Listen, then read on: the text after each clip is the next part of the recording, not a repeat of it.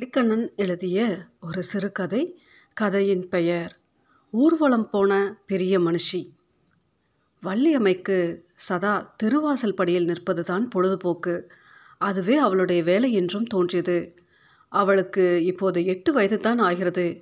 குட்டை பாவாடையும் அழுக்குச் சட்டையும் குலைந்து கிடக்கும் தலைமயிருமாய் காட்சி தருகிற சிறுமியே வள்ளியம்மை.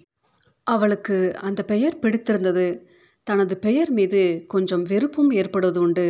அது எப்பொழுது என்றால் இதர சிறுமிகள் ஒன்றாக கூடிக்கொண்டு ராகம் போட்டு வள்ளியம்ம தெய்வான உன் புருஷன் வைவானேன் கச்சேரிக்கு போவானேன் கையை கட்டி நிற்பானேன் என்று இழுக்கும்போது தான் அவ்வேளையில் அவளுக்கு ஒரு பதிலும் சொல்ல ஓடாது. கண்கள் நீரை கொட்ட தயாராகிவிடும். அவள் உலகத்தில் வெறுப்பையெல்லாம் தனது சின்னஞ்சிறு உள்ளத்தில் சேர்த்து கூடிய அளவு முகத்தில் கொண்டு வந்து நிறுத்தி வெ வெ என்று கீழுதட்டை கடித்து வலிப்பு காட்டுவாள். மற்ற பிள்ளைகள் சும்மா இருந்து விடுவார்களா என்ன? வலிச்சமோரையும் கரிச்சுப்போம் வண்ணாத்துறையும் வெளுத்துப்போம் என்று வேறொரு கோரஸ் எடுப்பார்கள். அப்புறம் வள்ளியம்மை அழுது கொண்டு போக வேண்டியதுதான். அப்படி அவள் அழுதபடி தன் இடம் தேடி போகின்ற போதுதான் அவளுக்கு அந்த பெயரை வைத்தவர்கள் மீது கோபம் கோபமாக வரும். கோபமெல்லாம் கொஞ்ச நேரத்துக்கே. பிறகு அதே பெயர் அழகானதாக இனியதாக தோன்றும். எட்டு வயது வள்ளியம்மை எப்போ பார்த்தாலும் தெருவில் நிற்பதற்கு அவளோடு சேர்ந்து விளையாடக்கூடிய பிள்ளைகள் அக்கம் பக்கத்து வீடுகளில் இல்லை என்பதும் ஒரு காரணம்.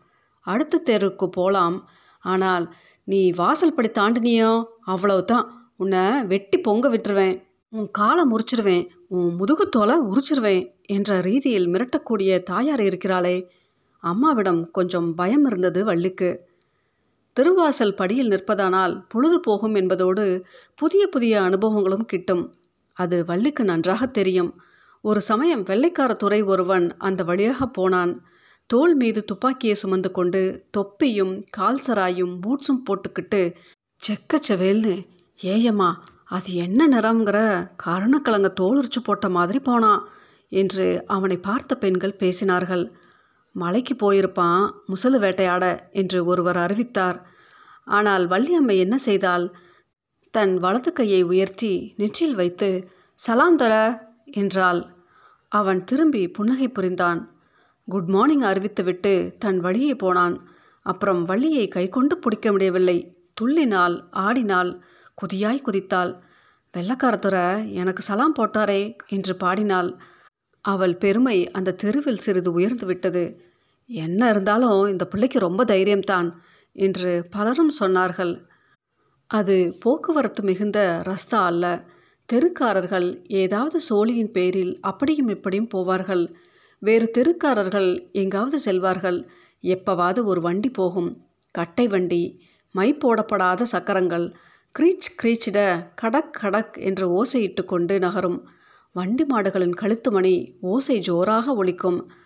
நாய் ஒன்று வேலை இல்லாவிட்டாலும் ஏதோ அவசர வேலை போல் போகிறது. தெற்கு இருந்து வடக்கே ஓடும். அங்கு ஒரு வீட்டு திண்ணை பக்கத்தில் நின்று மோர்ந்து பார்க்கும். பிறகு தும்பை செடியை மோர்ந்து பார்க்கும். காலை தூக்கி செடியை நனைத்துவிட்டு வேகமாக நடக்கும். அப்புறம் புறப்பட்ட இடத்தில் எதையோ மறதியாக விட்டுவிட்டு வந்தது போலவும் அதை எடுப்பதற்காக விரைவாக போவது போலவும் அது வடக்கே இருந்து தெற்கு நோக்கி ஓடியே போகும். பிச்சைக்காரன் வருவான் காய்கறி விற்பவன் வருவான். இப்படி எவ்வளவோ வேடிக்கைகள். அந்த சின்னஞ்சிறு உள்ளத்துக்கு களங்கமற்ற பெருவிழிகளுக்கு எல்லாமே இனிமைகள்தான் எல்லாம் அற்புதமே. அனைத்திலும் மேலான வேடிக்கை ஒன்று உண்டு. ஒரு மணிக்கு ஒரு தடவை டவுன் பஸ் அந்த வழியாக வரும். கால் மணி நேரம் கழித்து திரும்பி போகும். அப்படி வருகிற போதும் போகிற போதும் பஸ்ஸினுள் இருப்பவர்களை பார்ப்பதில் வள்ளியம்மை அலுப்படைவதே இல்லை. அவள் உள்ளத்தில் ஒரு ஆசை தினந்தோறும் எத்தனையோ தடவை கார் வந்து போகுதே அதில் ஒரு தடவை கூட போக முடியவில்லையே என்றாவது ஒரு நாள் அது போகிற இடத்துக்கெல்லாம் போவேன். ஆமாம் போகத்தான் வேணும். இப்படி ஆசைப்பட்டால் வள்ளி. அந்த சின்னஞ்சிறு பெண்ணின் உள்ளத்தில் பிறந்த ஆசை மெதுவாக பரவியது அடர்த்தியாக மண்டியது. இனிய கற்பனைகளை மலர வைத்தது. ஊருக்குள் வந்து திரும்பிய ஒவ்வொரு பஸ்ஸும் அவற்றிலே வந்திறங்கிய அல்லது கிளம்பி சென்ற ஒவ்வொரு ஆளும் அவளுடைய எண்ணங்களை ஏக்கங்களை கனவுகளை வளர்க்கும் வாய்ப்புகளாகவே விளங்கினர். எப்பவாவது அவளுடன் சேர்ந்து விளையாடும் எந்த சிறுமியாவது நான் ஊருக்கு போயிருந்தேன் தாத்தா வீடு டவுனில் இருக்குதே என்ற ரீதியில் ஆரம்பித்து பெருமை அடிக்கும்போது வள்ளியம்மின் உள்ளம் பொறாமை கொள்ளும் தனது எரிச்சலையும் பொறாமையும் காட்ட அவள் ப்ரௌடு பீத்ரா என்று கரிப்பாள். ப்ரௌடு என்ற பதத்திற்கு அர்த்தம் புரிந்தோ புரியாமலோ வள்ளியம்மையை போன்ற சிறுமிகள் அதை தாராளமாக உபயோகித்து வந்தார்கள். அதை ஒரு எச்சு போல் உபயோகித்தார்கள். அதை அழுத்தமாக உச்சரிப்பதில் வள்ளிக்கு ஓரளவு திருப்தி உண்டாகும். அவ்வளவுதான். அவளுடைய ஆசையோ மேலும் கொஞ்சம் வளர்ந்திருக்கும். வள்ளியம்மை பஸ்ஸில் போய் வருகிறவர்கள் போக விரும்புகிறவளுக்கு அனுபவ மொழி புகன்றவர்கள் எல்லோரது பேச்சுகளையும் சந்தர்ப்பம் கிட்டிய போதெல்லாம் கூர்மையாக கவனித்து வந்தாள் தானும் சிலரிடம் கேள்வி கேட்டு சில விஷயங்களை தெரிந்து கொண்டாள் அவ்வூரிலிருந்து டவுனுக்கு ஆறு மைல் பஸ் சார்ஜ் முப்பது காசு போக முப்பது காசு வர முப்பது காசு ஆக அறுபது காசு வேண்டும். ஒரு பஸ்ஸில் ஏறினால் அது முக்கால் மணி நேரத்துக்குள் டவுன் போய் சேரும். அதிலிருந்து இறங்காமல் இன்னொரு முப்பது காசு கொடுத்து டிக்கெட் வாங்கி கொண்டு உட்கார்ந்து விட்டால் அதே பஸ்ஸில் உடனேயே திரும்பி விடலாம். அதாவது மத்தியானம் ஒரு மணிக்கு பஸ் ஏறினால் ஒன்று நாற்பத்தஞ்சுக்கு டவுனில் இருக்கலாம்.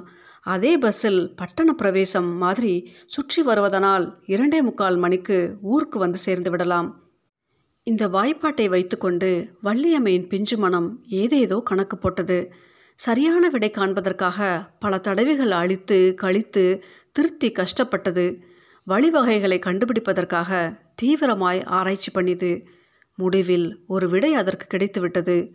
ஒரு நாள் இரண்டு மணி பஸ் ஊர் எல்லையை தாண்டிய பெரிய ரஸ்தாவில் திரும்பிய போது பஸ் நிற்கட்டும் பஸ் நிற்கட்டும் என்று மெல்லிய குரல் ஒன்று எழுந்தது. சிறு கை ஒன்று முன் நீண்டு சைகையும் காட்டியது. பஸ்ஸின் வேகம் குறைந்தது. கண்டக்டர் எட்டி பார்த்து யார் வரப்போகிறாங்க சீக்கிரம் ஓடி வர சொல்லு என்று கத்தினான். பஸ் நிற்கட்டும் நான் ஏறணும் என்று மிடுக்காக குரல் கொடுத்தாள் எட்டு வயது வள்ளி.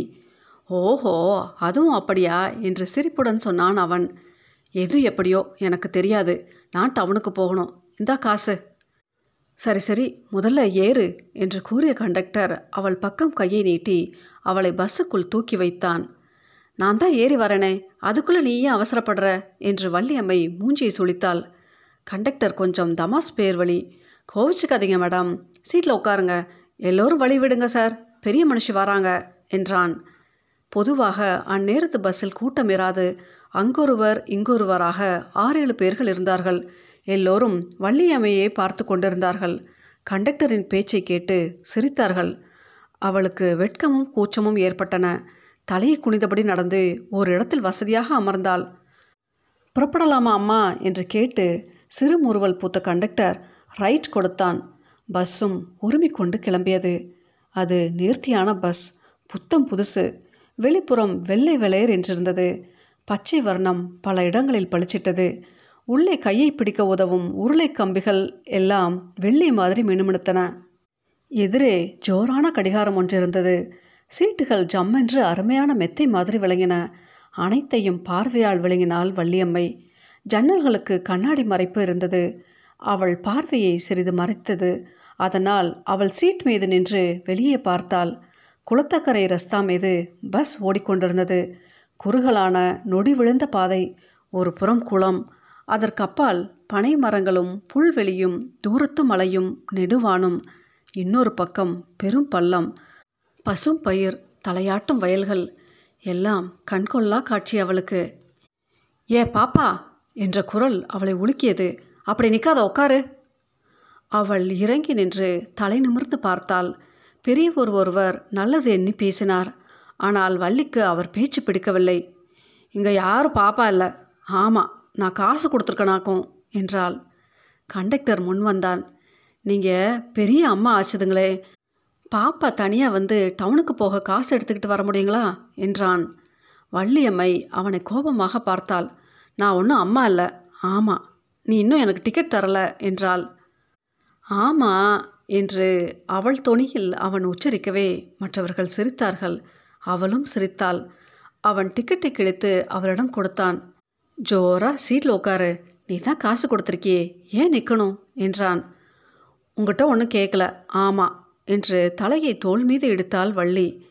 நின்றால் பஸ் ஆடுற ஆட்டத்தில் நீ தவறி விழ நேரலாம். மண்டை உடையலாம். அதுக்காகத்தான் பாப்பா. நான் பாப்பா இல்லைங்கிறேன். நீ என்ன? எட்டு வயசு பொண்ணு மாதிரியா இருக்கும் பாப்பா என்று விடுவிடுத்தாள் அவள். ஆமாம் எட்டு வயசு ஆயிட்டா அவங்க பெரியவங்களாக வளர்ந்துடுவாங்க என்பது தெரியலையே.